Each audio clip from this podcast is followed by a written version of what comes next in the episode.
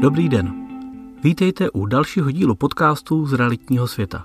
Všechny díly podcastu a články černé na bílém najdete také na www.adol.cz. Téma dnešního článku je pohledávky, jejich prodej, odkup a postoupení pohledávky. Věnuli se náš blok nemovitostem, pak pohledávky jsou jednoznačně jeho běžnou každodenní součástí. Banky mají pohledávky z hypotečních úvěrů za vlastníky nemovitostí. Pronajímatelé mají pohledávky za svými nájemníky, energetické společnosti mají pohledávky za vlastníky nemovitostí i nájemníky a podobně. Přestože jsou pohledávky velice známý termín, mnoho lidí má o nich jen obecné povědomí. Většinu lidí napadne, že pohledávka je vlastně dluh, ale nic víc. Rád bych vám dnes přiblížil ne to, jak pohledávky vznikají, ale spíše proč se pohledávek někteří vlastníci zbavují a co vlastně postoupení pohledávky znamená.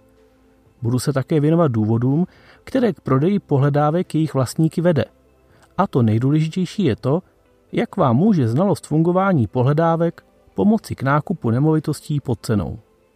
Nedávno se mě jedna absolventka kurzu, jak zvládnout dražbu nemovitosti na jedničku, ptala, jak postupovat při dražbě pohledávky.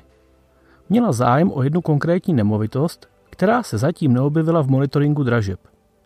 I když byla nemovitost zatížena exekucemi, exekutor zatím nerozhodl o speněžení v dražbě. Nicméně banka, která měla na dané nemovitosti zástavní právo, tedy měla pohledávku za vlastníkem nemovitosti, chtěla svoji pohledávku prodat. V tu chvíli jsme zabředli do rozhovoru na téma pohledávek a vysvětloval jsem, že od získání pohledávky k získání nemovitosti je ještě hodně daleko.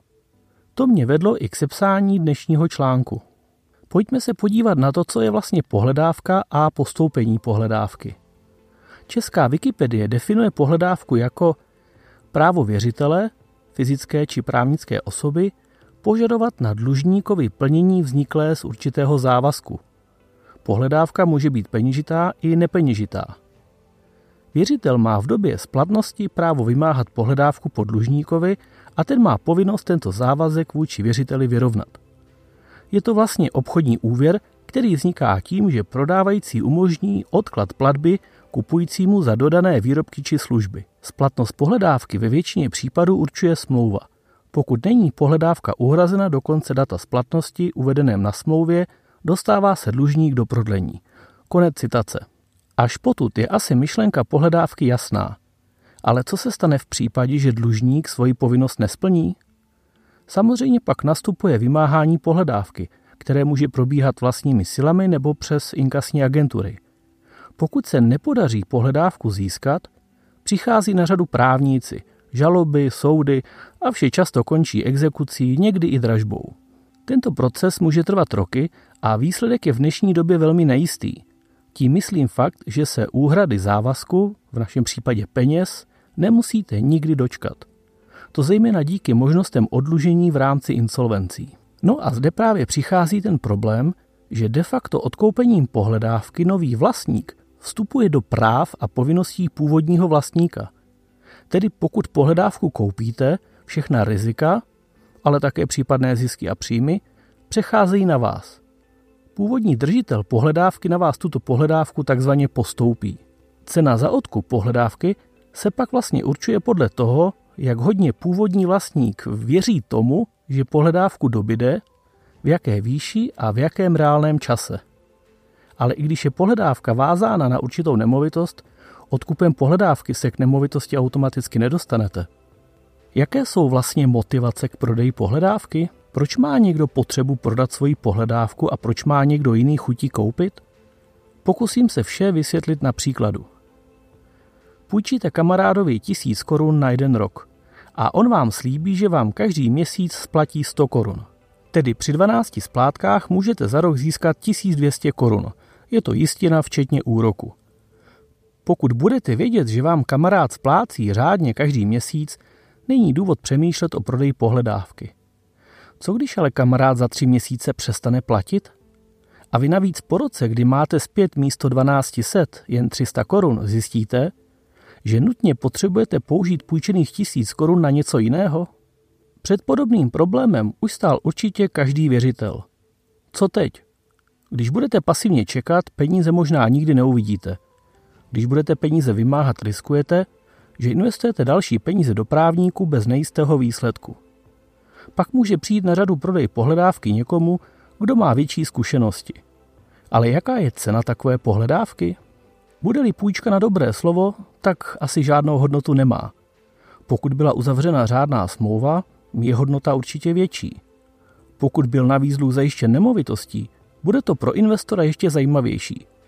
Čím větší rozdíl je mezi výší dluhu a hodnotou nemovitosti a čím vyšší může být teoretický výnos, bude ochoten zájemce zaplatit vyšší cenu. Nyní se přesuníme od teorie do praxe v nemovitostech. Někdo vám nabídne zadluženou nemovitost za 2 miliony korun, na které je zástava na úvěr 1 milion korun od věřitele, který vlastník nesplácí. Když se dlužník zeptá věřitele, kolik peněz mu má vracet, věřitel může říci například 1,4 milionu, protože si připočte různé sankce a úroky. Pokud se domluvíte na ceně 1,7 milionu, je to přece zadlužená nemovitost, tak to vypadá, že vy zaplatíte 1,7 milionu a vlastník dostane po zaplacení dluhů 300 tisíc korun. A nyní nastává, řekněme, taková psychologická hra. Jaký je vztah mezi dlužníkem a věřitelem? Potřebuje rychleji věřitel své peníze zpět, nebo se chce spíše dlužník zbavit starostí? Jak moci věřitel, třeba i banka, věří, že peníze získá v plné výši zpět? Pokud totiž dlužník vyhlásí insolvenci, což mu ale způsobí komplikace na mnoho let, přijde o nemovitost, ale věřitel pravděpodobně o část peněz. Insolvenční správci často popírají smluvní sankce a pokuty. Navíc při prodeji dostává správce další odměnu a platí se další náklady. Stejně tak v dražbě. V tuto chvíli můžete do hry vstoupit vy a nabídnout věřiteli, že danou pohledávku odkoupíte i hned. Nabídnete vlastně nižší hotovost výměnou za nejistý vyšší zisk za dlouhou dobu a to ještě čistě teoretický. I kdyby vám prodal věřitel pohledávku o 100 000 korun levněji, je to váš další zisk. Proč? Protože při následné koupi nemovitosti lze započíst jako protihodnotu celou výši pohledávky. To, že jste ji koupili levněji, nikoho nezajímá. Už tomu rozumíte? Jaký je vlastně postup při odkoupení pohledávky? Odkoupit pohledávku může být velice snadné, pokud je zájem ze strany věřitele – což bývá problém u bank, pojišťoven a dalších institucí. Některé společnosti prodávají pohledávky pouze v tzv. balících za desítky i stovky milionů korun. To samozřejmě není nic pro nás, ale kdo to neskusí, mnohem větší úspěch budete mít u soukromých věřitelů, ať už půjde o nebankovní společnosti nebo fyzické osoby. Kontakt na danou společnost najdete buď na internetu, nebo vám jej zprostředkuje majitel nemovitosti.